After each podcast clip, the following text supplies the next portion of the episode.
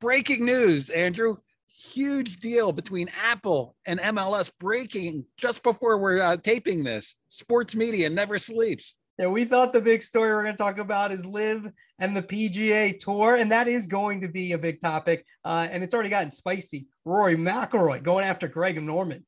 Yeah, this is a day I'll remember for a long, long time. Uh, 21st PGA Tour win, uh, one more than someone else.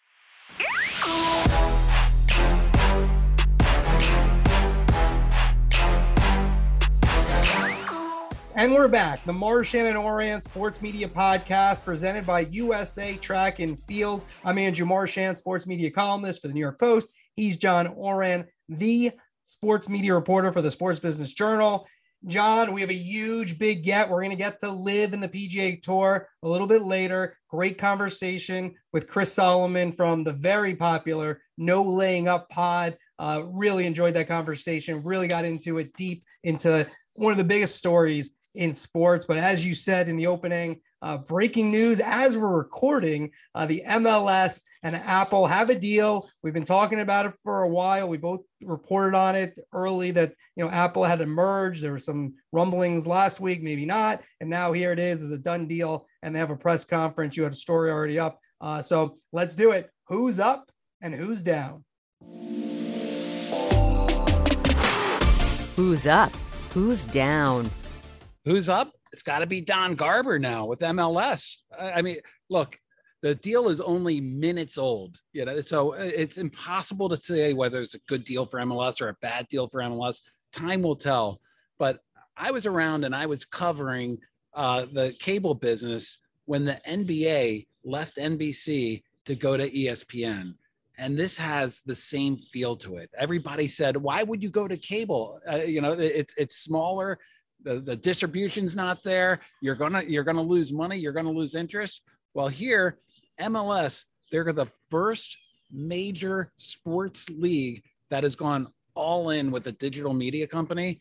And it, I, I hats off to, to don garber for uh, for just having the uh, wherewithal to get this done like I cannot wait to talk about this. This is going to be topic one. I have so many things to say just off of what you just said. That is, it's so different than the NBA, the NBA and the MLS. You're comparing those two. Okay, uh, you have to have the bandwidth to do this. We'll talk about it. We'll get deeper into it. There's still things to come. There could be an ESPN deal for the linear and Univision uh, for the linear, some of the linear stuff. We'll get into that in a moment. Uh, but I got a lot to say about that deal. All right, my who's up.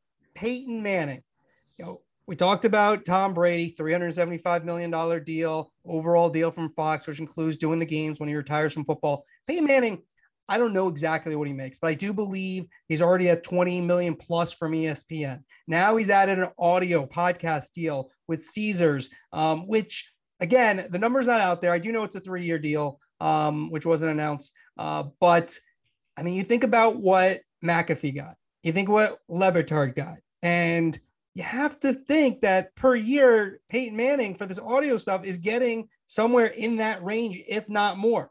Uh, and so uh, when you think about Tom Brady, and we don't know everything that goes in that deal at 375, uh, that might be a good deal. Now he gets all the money. Peyton Manning does have employees, and he's really building a production company and something to watch. I think eventually he will sell that. And the question is, can he make that into a billion dollar company? Someone like ESPN or who knows uh, buys that. But Peyton Manning, who's up? What's new for uh, the Manning family? Uh, they're they're on the way up still. Another indication: Peyton Manning is an established media star. Absolutely. I'm going to go into who's down and I'm going to give it to Bob Chapek of Disney, and I'm going to give it to him because because he lost a rights battle in India. The Indian Cricket uh, Premier League ended up going with Viacom 18. That's a partnership between Paramount Global and Reliance Industries. It was something that Disney desperately wanted to keep because uh, they were able to stream those games and they got a ton of subscribers from that all of a sudden I'm seeing uh, statements come out from Disney now that they're, you know, being uh, cost effective. The price got too high. I've been covering this uh, this space for a long time, Andrew. Every time somebody loses a rights deal, oh, the price got too high. Like that, that, that, that, that's what happened. You know, it, it rings hollow. There's going to be some trouble for uh, Disney Plus and their subscriber numbers going forward. All right. So now the new opening to the uh, podcast is we're back. Welcome to the International Sports Media Podcast. Uh, John taking us overseas, uh, going after Chapek and uh, uh, and looking at the Indian cricket, rights. Amazon also they were in on that and they were out as well. Uh, that's something that they were looking into maybe uh, getting because those are like we've talked about. They're very popular around the world. All right, who's down for me? PGA Tour Commissioner Jay Monahan did an interview with Jim Nantz on CBS uh, and did not do well. Uh, Nantz asked good questions, and Monahan had no answers. Uh, we get into it a little later uh, with Chris Solomon for no laying up. But uh, my big thing is, though, if you're going to do that interview, you have to have something to say. And he kind of feels like their approach is just the hope that this will go away, that LIV will go away, their money will go away. That doesn't seem to be happening. Uh, then more players won't go. Uh, there's no real answers and no real, I feel like, leadership uh, from Monahan on this, especially in terms of publicly uh, what you're going to say. Uh, the questions that Nantz asked were good, but they weren't surprising. And I just thought you could have better answers. And uh, it's really, it's, it is sad what's going on, just the overall uh, state of golf. Um, you know, maybe this disruption can create something uh, better, but if it does, it's going to take a long time for that to happen. And I don't know if it will happen. Uh, so, uh, Jay Monahan, again, it's a tough deal because you're going against somebody who has endless pockets and really no business plan here except for sports washing and, and uh, improving their name in the world uh, with the Saudi Arabians. But, uh, but Monahan's not doing a great job so far.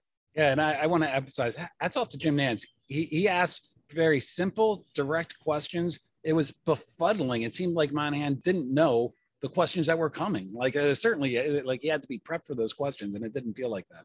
Yeah, you you you would think. Um, and yeah, and he was even-handed, Nantz. So so good job there. Nantz is you know at his best at golf that's what he's most is most passionate about and he's part of the sport but you know and again that was good because again it wasn't too confrontational which is not you know like the best interviews aren't necessarily confrontational like he could have really gone after him on some of the things he said what you're really trying to do is get people to explain and be as honest as possible and where monahan really came up short is he just didn't have he just didn't have explanations and I get it. There's pressure, like he hadn't spoken, that he needed to talk.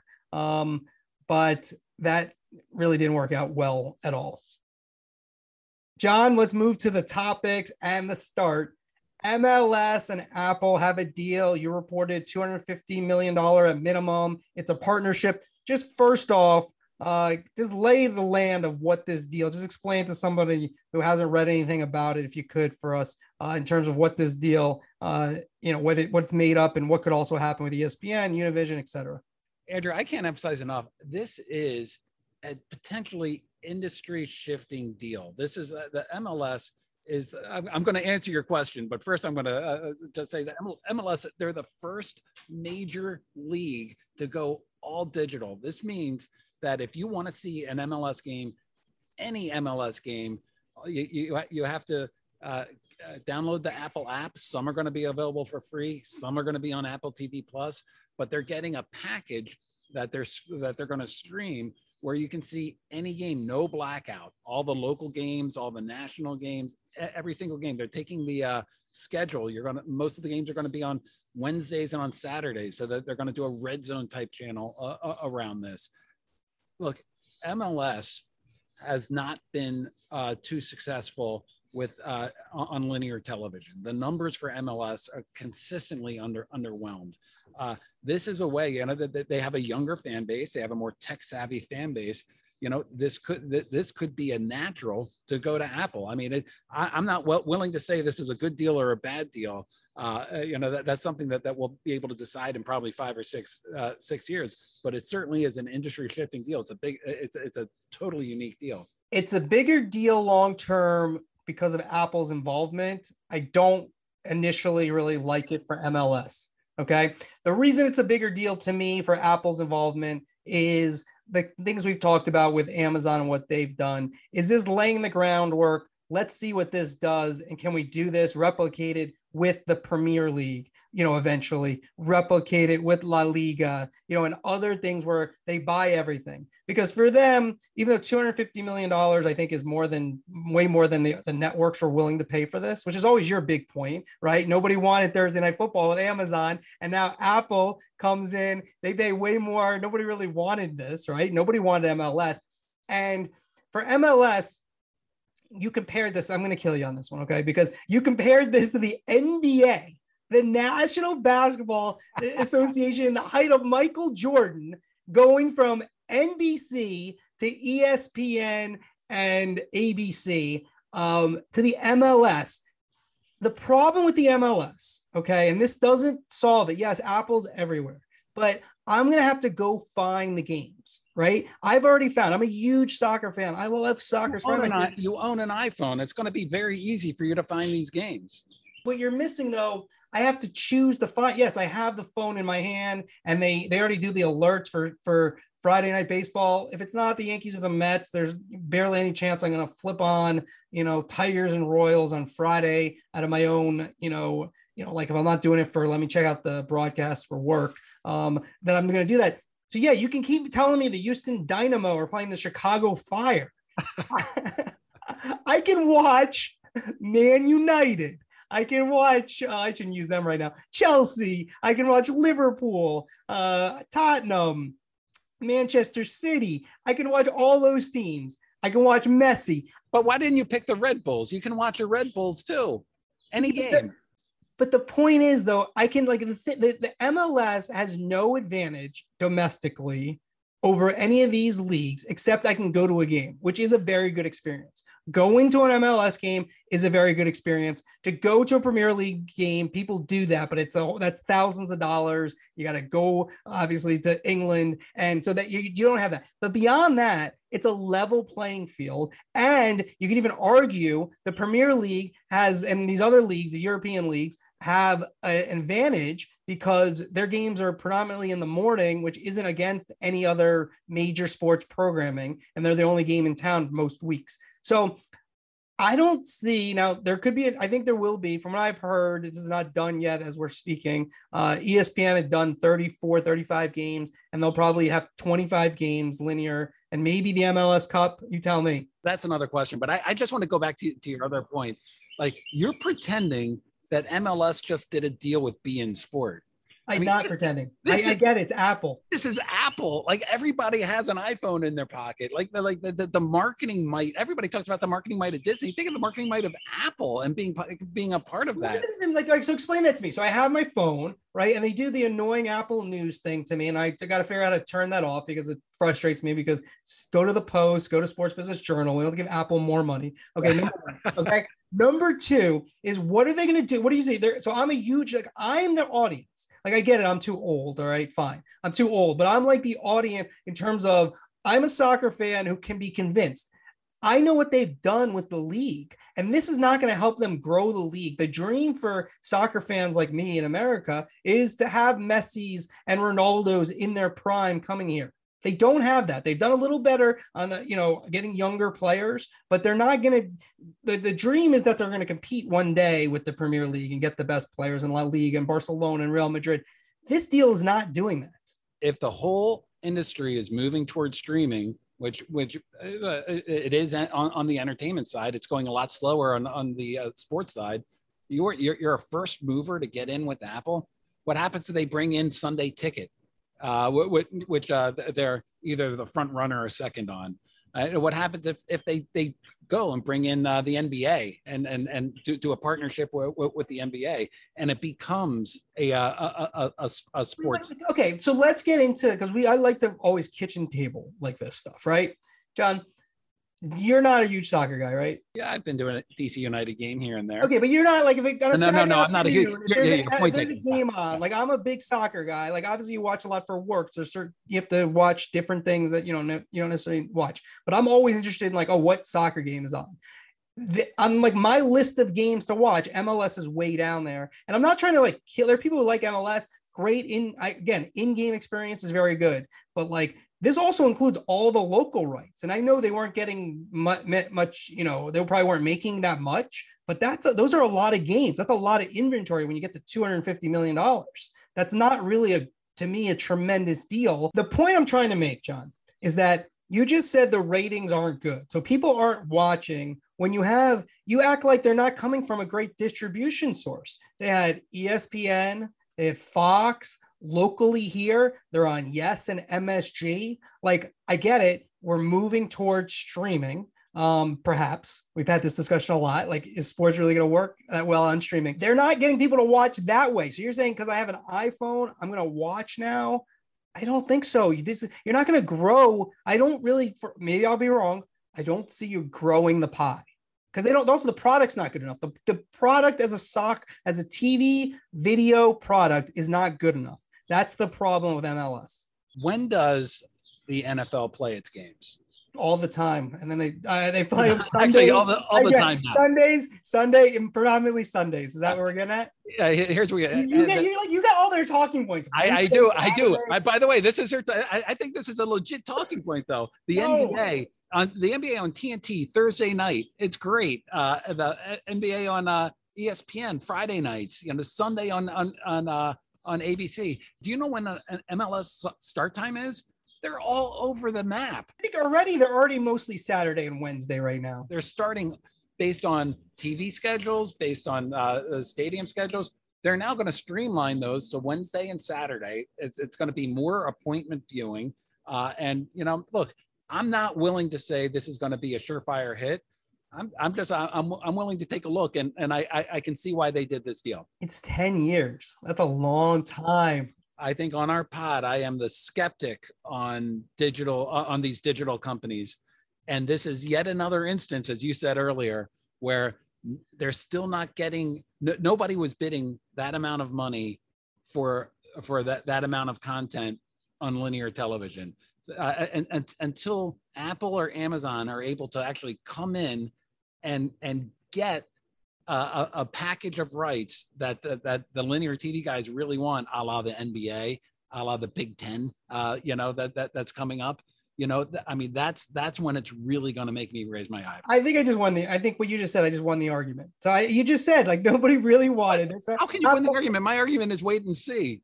Okay, that's not an argument. First off, all right, but here, here's the thing, and then we got to move on. But this is the significance to me is if Apple is kind of trying this out to see if this works and it goes to other sports. That's really the significance of it.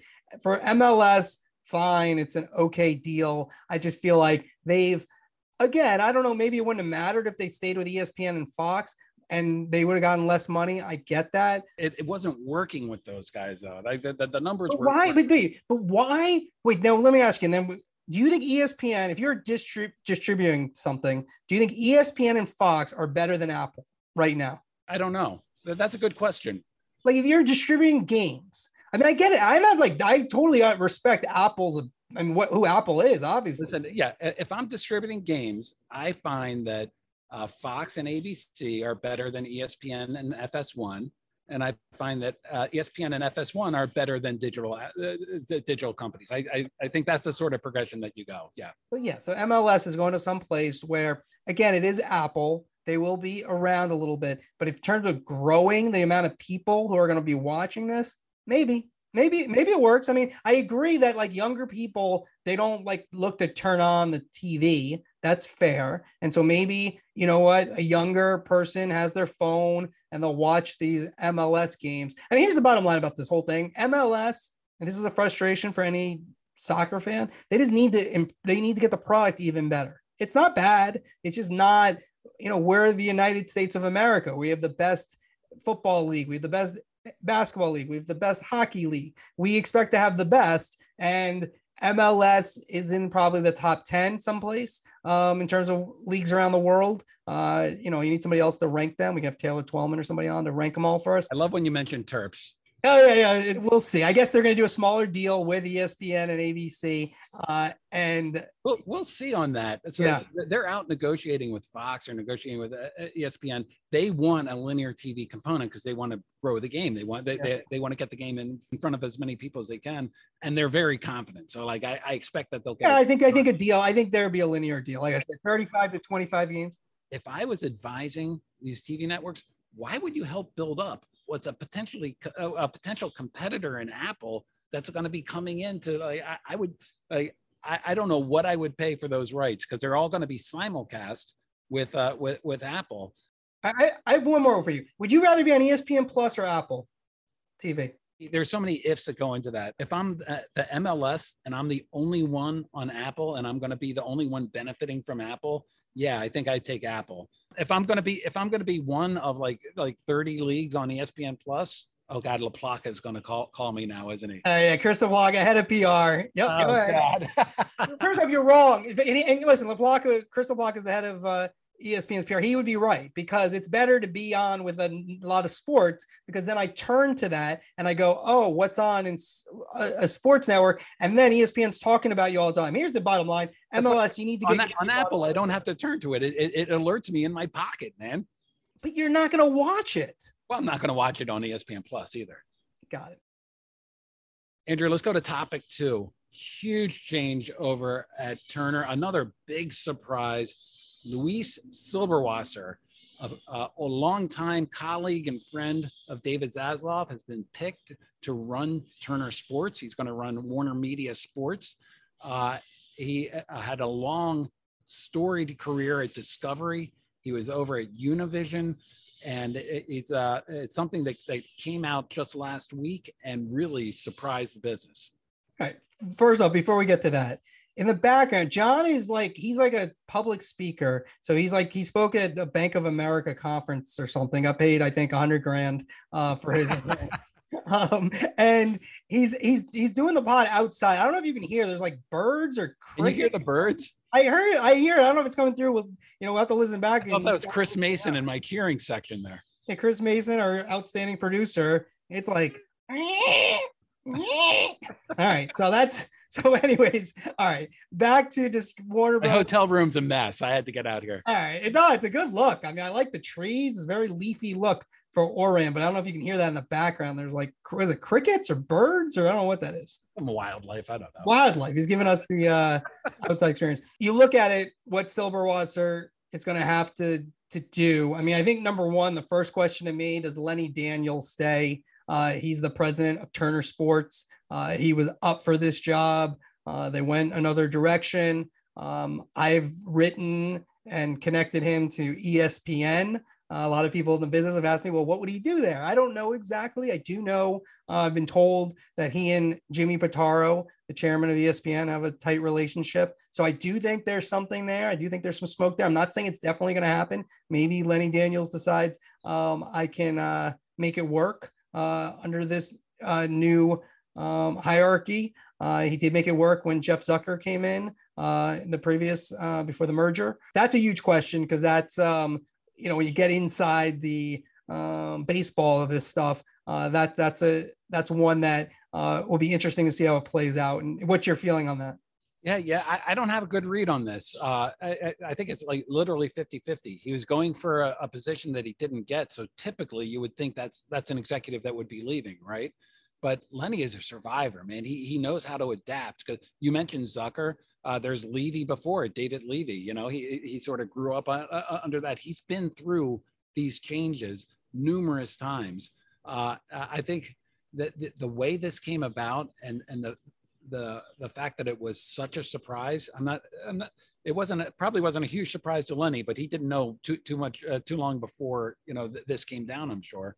Um, you know, I, I just don't know how, how that's going to play out. There there could be changes. I saw your initial tweet suggesting ESPN. I thought uh, you were full of it. Uh, I made some calls, and yeah, I mean, uh, there there is certain uh, there's I'm not saying that's a destination, but there is smoke there. There's a. You Wait, went from full of it to what?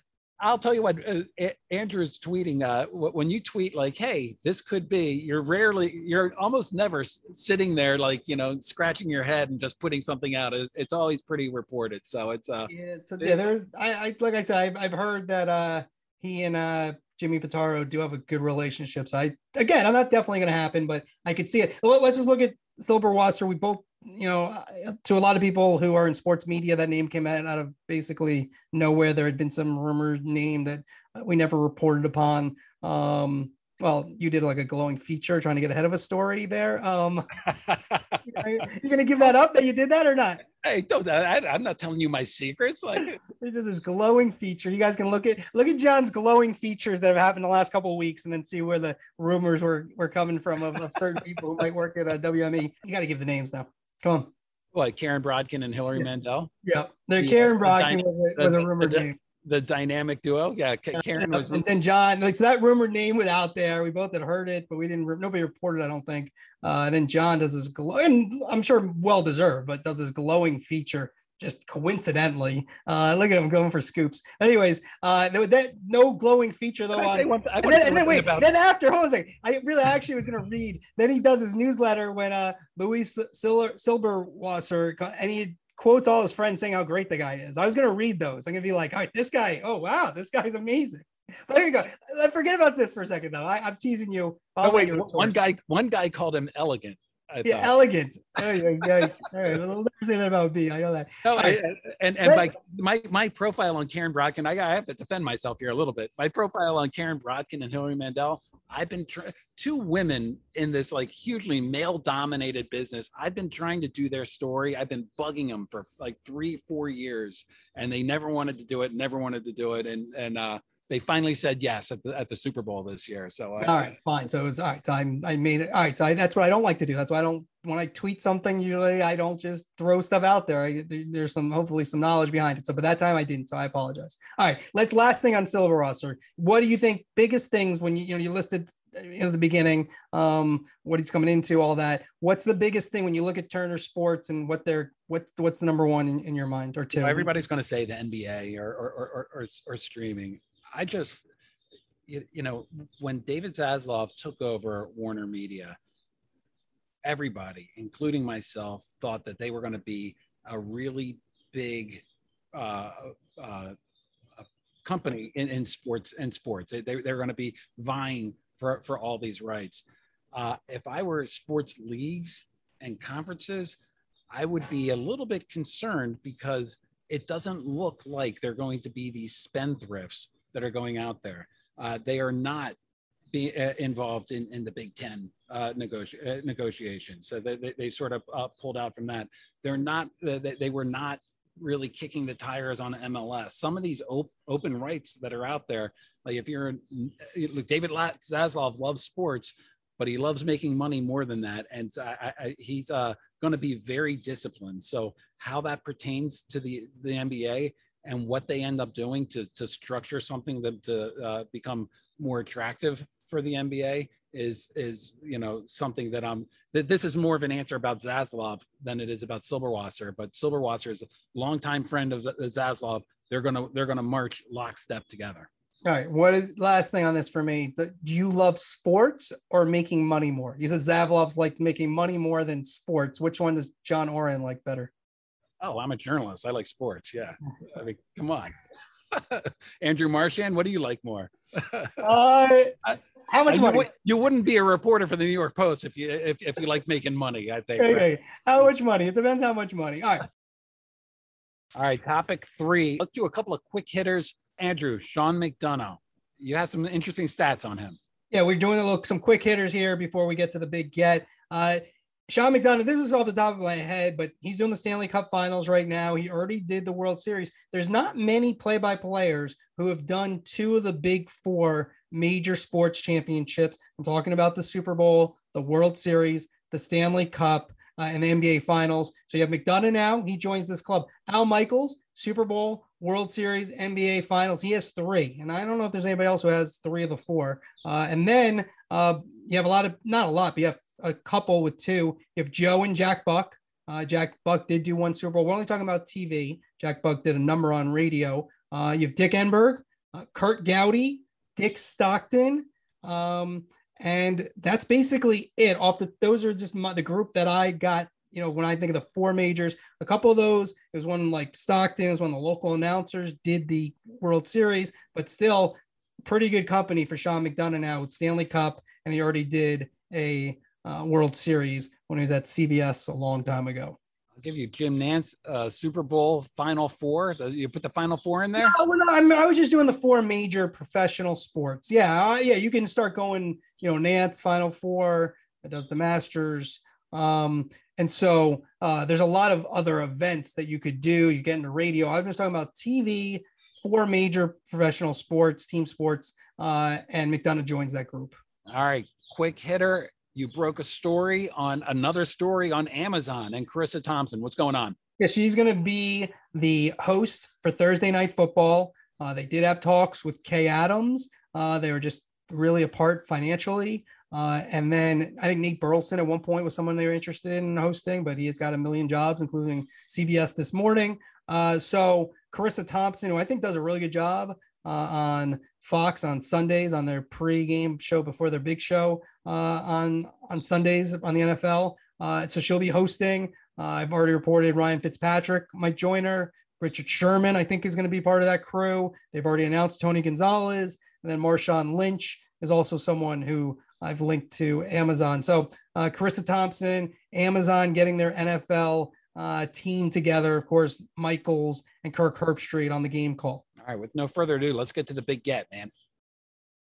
All right, John, the big get, Chris Solomon from the very popular No Laying Up Pod, probably the biggest golf podcast going these days. Uh, Chris, we really appreciate you joining us, especially because uh, LIV in the PGA Tour. It's the biggest topic, maybe in sports, but obviously, definitely in golf.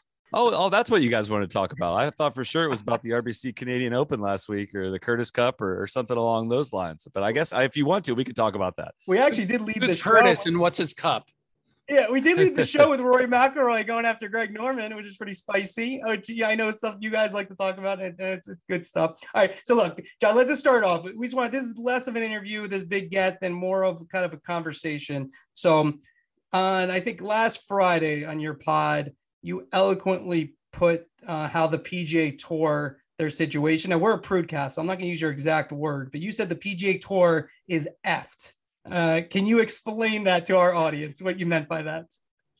Very eloquent. It it, it is. Um, it it's it's a very long answer that I'll try to sum up as succinctly as I can, and that the way this tour is structured and the way it has evolved over the years, uh, the foundation of it cracked a long, long time ago. Uh, this tour was set up way prior. The, the the structure was set up way prior to you know, sports media landscape changing so greatly before big TV deals, before Tiger Woods came along. This is a 501c6 organization, which is essentially a trade organization that is a, a, a nonprofit uh, that has many members of like two, something like 250 members of the organization, which uh, the tour is not able you know efficiently to treat other uh, you know one player different than the the group as a whole. And it has uh, many people at the top of the game have felt like their market value is not being realized completely. And uh, an irrational actor has entered the uh, landscape here one that is not competing uh, not not in the game on market forces really. They have a much larger play in place and that is the public investment fund of saudi arabia who is poaching players one by one with outrageous contracts that are really uh, being underestimated how big they are and it's all anyone's talking about but still it's already gotten to the point where a hundred million dollars becomes a footnote in the conversation. And instead of it being uh, you know enough emphasis on how much money that is it's just kind of like yeah that's just a, a small little you know cog in the machine that they have going over there and now uh, you know now that you know they've had their first event in london last week and now that uh, guys are you know these paychecks are clearing they are uh, expecting another wave of, of, players to be announced. There has been another wave of players to be announced, and there will be more.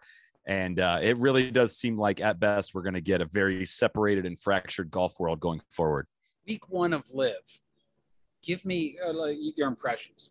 It was uh, audacious. It was loud. It was brash. It was um, a very heavy propaganda machine going to make sure everyone around the world knew how much fun everyone was having on site and how incredibly excited all the players are to be here. And now let's welcome in Patrick Reed, our next, you know, player. The fans love him, which uh, anyone who has followed the game of golf would just could only laugh at that because Patrick Reed is probably the most, if not one of the most unpopular players in professional golf and it was you know it was a uh, a different format. It was um, a, a, telecast a broadcast that was on youtube for for fans in the united states that had no commercials I'm not sure we can call that a telecast, actually. Yeah, I'm not sure what you call it. It was a, a live stream. It, it, you know, we, we make videos on YouTube. We, we've been joking. We have a new YouTube content creator rivals. Dustin Johnson's now a content creator uh, on YouTube instead of a professional golfer because it felt like an exhibition. There was a, you know, outrageous amount of money paid out, $4 million to, to Charles Schwartzel, who won. And then he got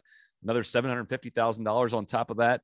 You know, uh, with his team that won, the teams are temporary. They are drafting them week by week as it stands. They have comically bad team names uh, associated with them. The Stinger Golf Club won uh, this past week. There's the High Flyers and the Smash Golf Club. And it just sounds like something on you would see on Nickelodeon, honestly. And, um, it just didn't feel like professional golf. It it's not why I love golf. It didn't. It's not why I got into golf. I really enjoy the competition aspect of it, and uh, the entertainment value that comes from that is what brings golf fans into the game. It's not whatever the hell that was. So, it um, it was a sad week for the game of golf because it's very clear where things are going, where things have been trending really for the last four years, ever since the, you know, the, the public investment fund put on the Saudi International in 2018.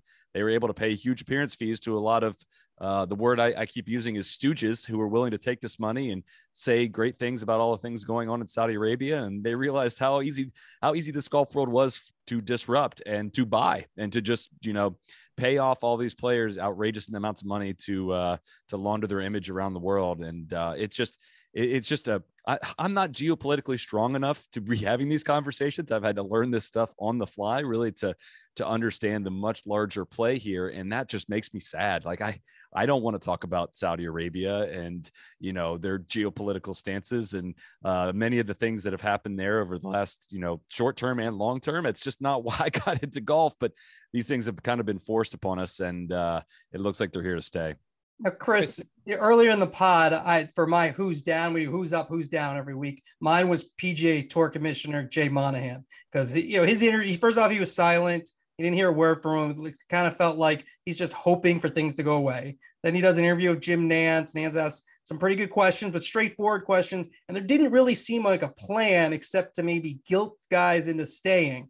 If you're Jay Monahan, you're the commissioner of the PGA Tour, what should they be doing? What should he be doing? You know, it's a great question. And where I settle on this is not a pop. This does not seem to be the consensus of a lot of people I've talked to. But if you don't have a whole lot to say, there's not much point in saying it. One, there is a pending and potential legal battle on the front. You know that uh, the the PGA Tour has suspended all players that have played in LIV, that played in the last LIV event. They suspended 17 players. Um, some say indefinitely. Some say it's uh, you know it depends on you know whether they keep playing. I, we don't know the length of the suspension, but um, that is expected to be fought by some in court in, in some way to say uh, this is an anti-competitive behavior. You you cannot be doing this, you know, to your PGA Tour members. It's even though that is in the rules and regulations, um, it is the opinion of many that you know this is it's not uh, not a legal thing to for them to be doing. So, what benefit is there to go out there when I'm sure he's got, uh, as Greg Norman described it, high-priced lawyers in his ear talking about Monahan, you know, telling him probably not to say a lot of details about this because you know the the tour is sitting back and letting the LIV people say a lot of things about it and i'm sure taking copious notes of all the phrases and words they use for that upcoming legal battle whenever that does come and it does not benefit him much to go out and give non-answers to questions that you know he doesn't want to give out a lot I, i'm not a lawyer either right? I don't I, I the only thing i do know about it is a lot of lawyers get in your ear and say shut up and don't say anything and that kind of seems like a little bit of that is going on so I didn't think there was much benefit in Monahan going out there on Sunday and trying to appeal some to his players, but it just feels like he comes off and the, the tour as a whole has come off as being kind of a jilted ex-boyfriend or girlfriend. It just seems like they're a little heartbroken and they're taking it very personally. And um, I don't know if they're expecting that to appeal to the players that they're still trying to convince to stay or think that it's going to, you know, appeal to the fans. I don't know exactly. I just know they've been dealt a very, very, very, very tough hand and that it's really tough to have predicted. It, this has been, you know, this undercurrent's been there for a while, but it, this, like I said, this is such an irrational actor that has entered the space, right? They had competitive advantage over anyone that wanted to set up a business around golf. Yep. And that is not what LIV golf is. It is a, a it is a, a play for the entire economy of Saudi Arabia. One small, tiny pawn of a chess piece of their oh, their whole plan for Vision 2030. And they're just nothing. They can't compete on the money front. They just absolutely cannot, not under their current structure. I know that's where we started our conversation to say their current structure is what's holding them back from being able to match or throw any uh, reasonable amount of money at these players to get them to stay because again the numbers are just outrageous. I cover you know the, the media rights they're, they're virtually zero or that they are zero in the united states anyway which is you know the, the, the prime market uh, sponsorship you know everybody's uh, trying to flee. And I, I, I am getting some pushback from people saying like you got you, you have to stop treating them like it's a normal league launch. Yeah i it, i don't know really what it is and it, that, again i just am resigned to sadness like i i love this game and, and and that's what makes it you know just the double down of a lot of the things that people that have taken the money are saying you know it's kind of like a bingo card you can you know I, i've gotten many many bingos along the way to every time somebody says i'm not a politician you know i'm just a golfer i'm here to play the golf and one of the common phrases they hear is to grow the game grow the game around the world grow the game in saudi arabia and I, I just want to ask like why not you know why don't you want to grow the game in bangladesh? Why don't you want to grow it in uh, uzbekistan right? Oh because those countries aren't paying you to do it right? So don't try to pretend like you care about growing the game in saudi arabia or anywhere else. You care about the money. They you know they can't say that and uh, it just makes for really awkward waste of a time press conferences like phil mickelson's was yesterday where people asked very direct questions and he just you know would take his time to say i respect people's opinion on that and that's really all i have to say and it's just kind of sad. It's somebody who's been so brazen for so many years about so many things he said, just resigned to not being able to say anything. And everyone in the room knows why. And it's just like, it just kind of felt like uh, everything that, you know, happened before this was a lie. Chris, uh, uh, No Laying Up is among the most popular podcasts in the Sports Business Journal newsroom. I mean, uh, if, if you're a golf fan, is that the demo? Wait, Chris, like for, for is that the demo you're going for? Because that's a pretty good, you know, demo. I got to be honest with you. I, I, I guess it, always amazes me that that, we, that anyone listens, but uh, I'm always surprised with, to hear some of the people that do listen. Not quite as popular as uh, the Marchand and Ourand Sports Media podcast, but I, I digress. Um, you cater if you're a golf fan though you you're listening to no laying up it's very popular in golf uh, circles among the hardcore sports fans do they care about the Saudis? Do they care about that geopolitical at, at all? It's a great question. Um, I find the conversations I have in person very different from the ones I have on social media. I don't know if uh, I'm dealing with bots on Twitter. Uh, that is also in the Saudi playbook to unleash a, a, uh, a, slew of trolls to just reply under your replies to, you know, harass you and, and, and whatnot. Um, there's a lot of whataboutism that goes on to say, well, what about China? The PGA Tour is dealing with China. What about, uh, you know, you're tweeting this from your iPhone that, that was made in China, and it just it's crazy the things that people will equate uh, to to this sports washing campaign.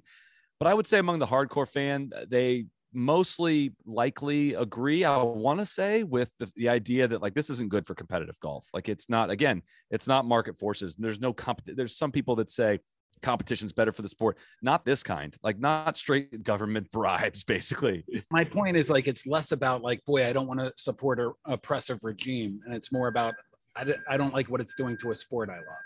That's a tough question. It, it is. I, I can't pretend to speak for for a, a you know a, a, large amount of people to say. I, I i don't think it is a slightly more of a media thing in terms of being um, you know kind of put off by where the money's come from and things like that but i think it's also up to the audience to be kind of informed on these things. It might not be uh, where their mind initially goes with this. I mean you might turn on the, the youtube and see this weird new golf format and you might think it's great and might not ever think about where the money comes from. That's exactly what their goal is. That's what they want. But i think it's also the media's obligation to kind of make sure that people are informed as to say what exactly you it is you are supporting and if you're aware of what you're supporting and if you still want to support it after that. But um, i think it would be an entirely different conversation. I don't know if this answers your question john if if this league was funded by mark cuban or uh, elon musk or something like that i think it would be a very different conversation as to what kind of entertainment value it gives to uh, to golf fans we, we look at the television side of things, and the majors, of course, are the biggest draws. Uh, and I think those kind of are maybe perhaps a tipping point and what Monahan's hoping for. What's your feeling on what the majors will do? It's probably the question right now, right? oh, I just want to say, my- I wanted you to say that's a great question because right now it's 1 1 Ourand and Marchand. I got one great question. John got one great question. I didn't get a great there. I was actually keeping score in my head. All right, one one still. We've got a couple I, minutes left. Don't give I, it. Think, don't give it now, Chris. Don't give it now. That was an okay question. Um, okay. I think.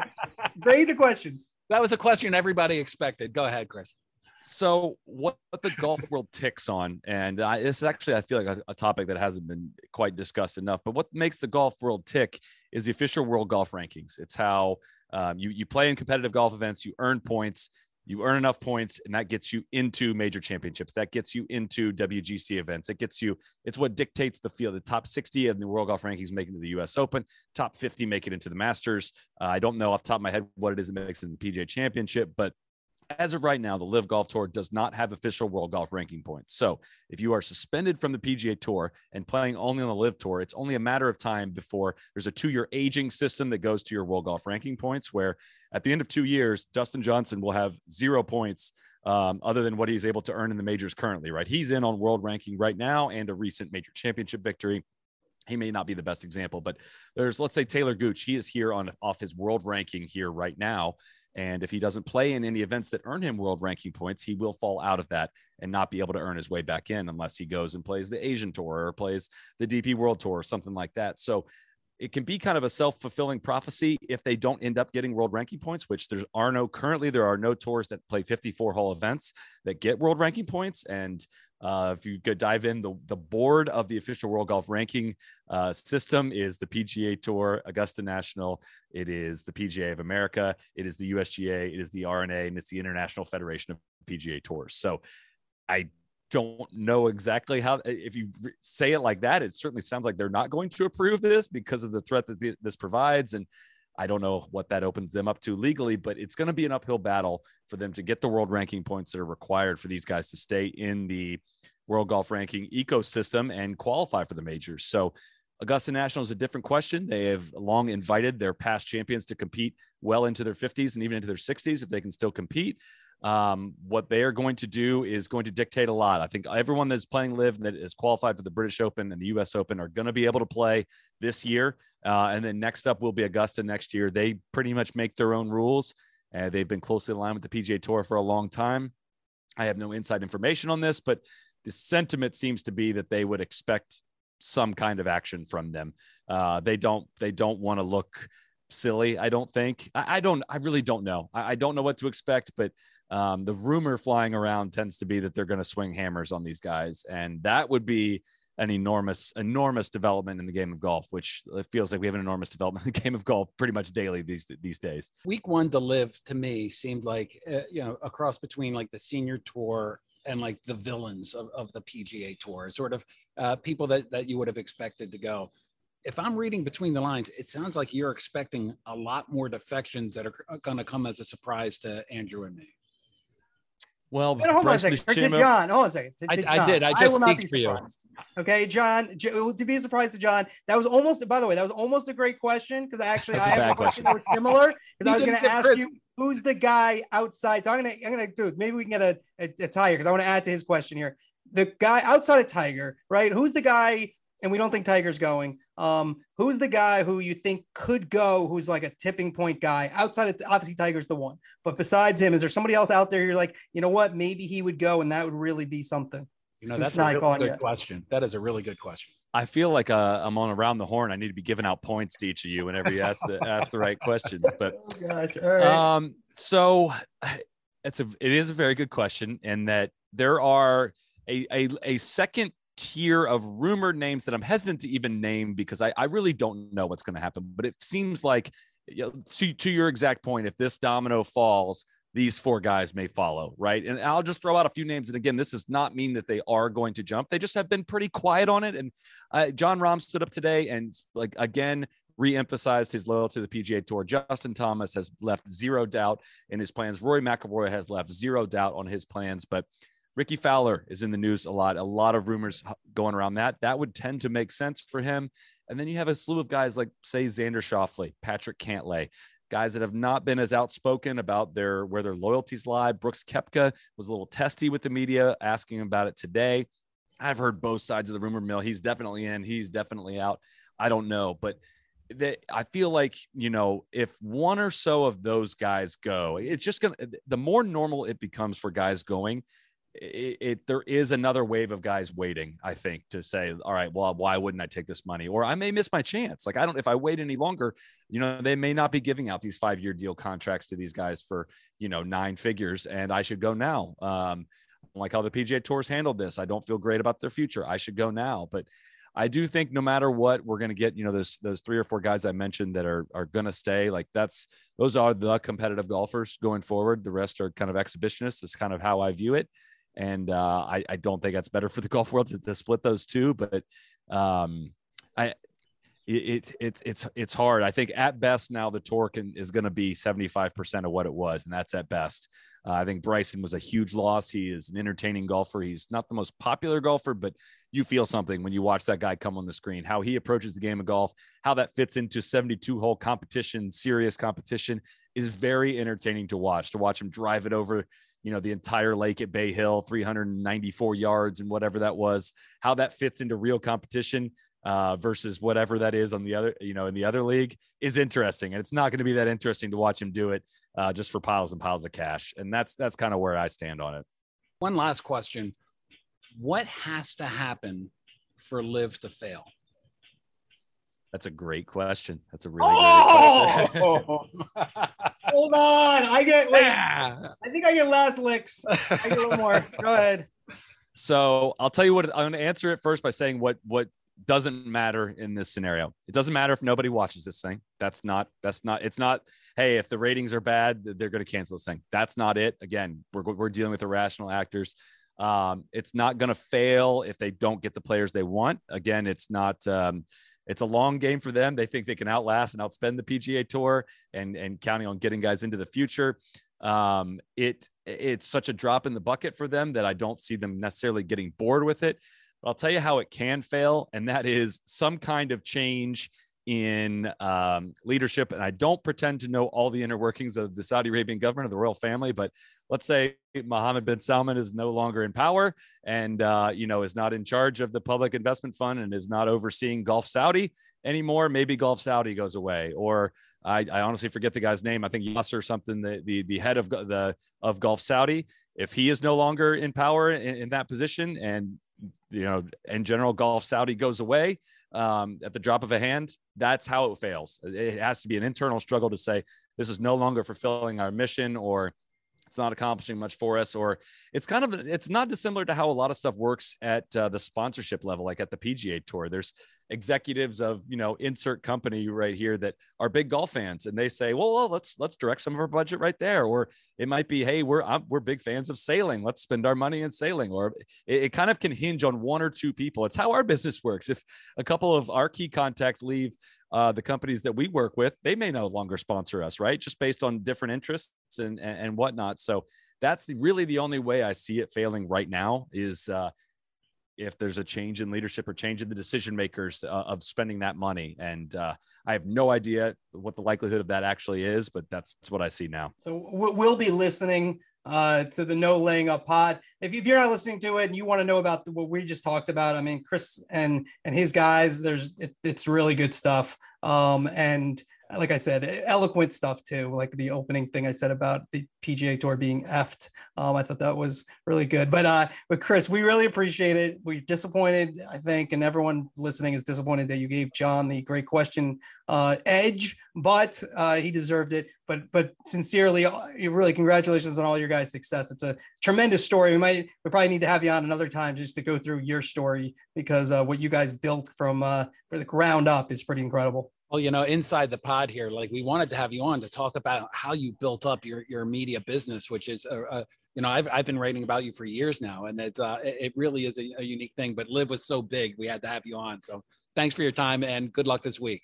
Anytime, and these these takes will probably be expired by tomorrow, and there'll be a whole new thing, a whole new slew of LIV things to talk about. So anytime you guys need me, uh, Chris, you we, we don't call to. them we don't call them takes. They're not takes. They're they're, they're analysis. well, th- thank you guys for having me. I'll do it anytime. John, a question I have, you know, coming out of that interview with Chris is that, and I don't know the answer to this. If the PGA Tour loses a number of more big stars, do the deals that they have with CBS and NBC and ESPN are those impacted? Or you know, do they do they become if you know, less people are watching? Is it, and there's less stars involved? Do the, is that going to be effective? That, that's a that's a big question to me when you're looking at all these defections to the LIV Tour. Well, when they did those deals just a, a, couple of years ago, they knew LIV was coming. So, you know, I don't know the answer to that either. That's something uh, worth checking into. You're, just, you're, you're, you're giving me a to-do list, Andrew. Thank you. it's John's gonna be bringing stories. That was the, that's the danger of this podcast is, is, is, is helping each other out. All right, let, let's let's finish up with the call of the week. Call of the week. The NBA, which we're in the finals, and I, we haven't even talked about it. What do you got, John? NBA Finals, Game Five from San Francisco. Jordan Poole at the end of the third quarter. Let's listen to Mike Breen. Off the mark, rebound Wiggins. Got three seconds to get a shot off. Wiggins to Poole. Poole gets it off in time. Oh, he banks it in! He banks it in! They count it as the buzzer sounds. Andrew, I don't think that was one of uh, Mike Breen's best calls, but as a viewer, it was great to hear his voice. It's great to have him back. He brings the emotion and the voice and the big game calls. And in my opinion, he's somebody who is going to start to get into that uh, discussion of you know one of the best NBA play-by-play guys ever. Yeah, I would say he's already in the discussion. You know, we, we might have to go deeper into it. Uh, Marv Albert to me is the the best ever. Uh, Mike Breen is great. I would say Ian Eagle's on par with him, if not slightly better right now, even though Breen does the finals. Breen is it was good to hear him back and the chemistry they have. I like that crew a lot. I know NBA fans they go a lot of different ways, but um, but I, I like that crew. Uh, man, I gotta go. I got a Montauk is waiting. This uh, the sun in the sand. John, you guys, if you're not watching on YouTube, John is yeah, he's he's just he's ready to go. I think are you golfing? I'm mailing this thing in, man. Come on. no, no. Are you, are you kidding me? With uh, MLS doing a deal, I'm stuck in my hotel room right, writing about uh, Eddy Cue and, and Don Garber, for goodness sakes. There you go. All right. Well, listen, if you're listening on Apple, and listen, all the things I said about Apple, we're gonna again, we're gonna take our ratings there. Um, give us a nice review, hopefully, uh, and five stars help as well. And we appreciate you listening and, and staying with us every week. Yeah, thanks for listening.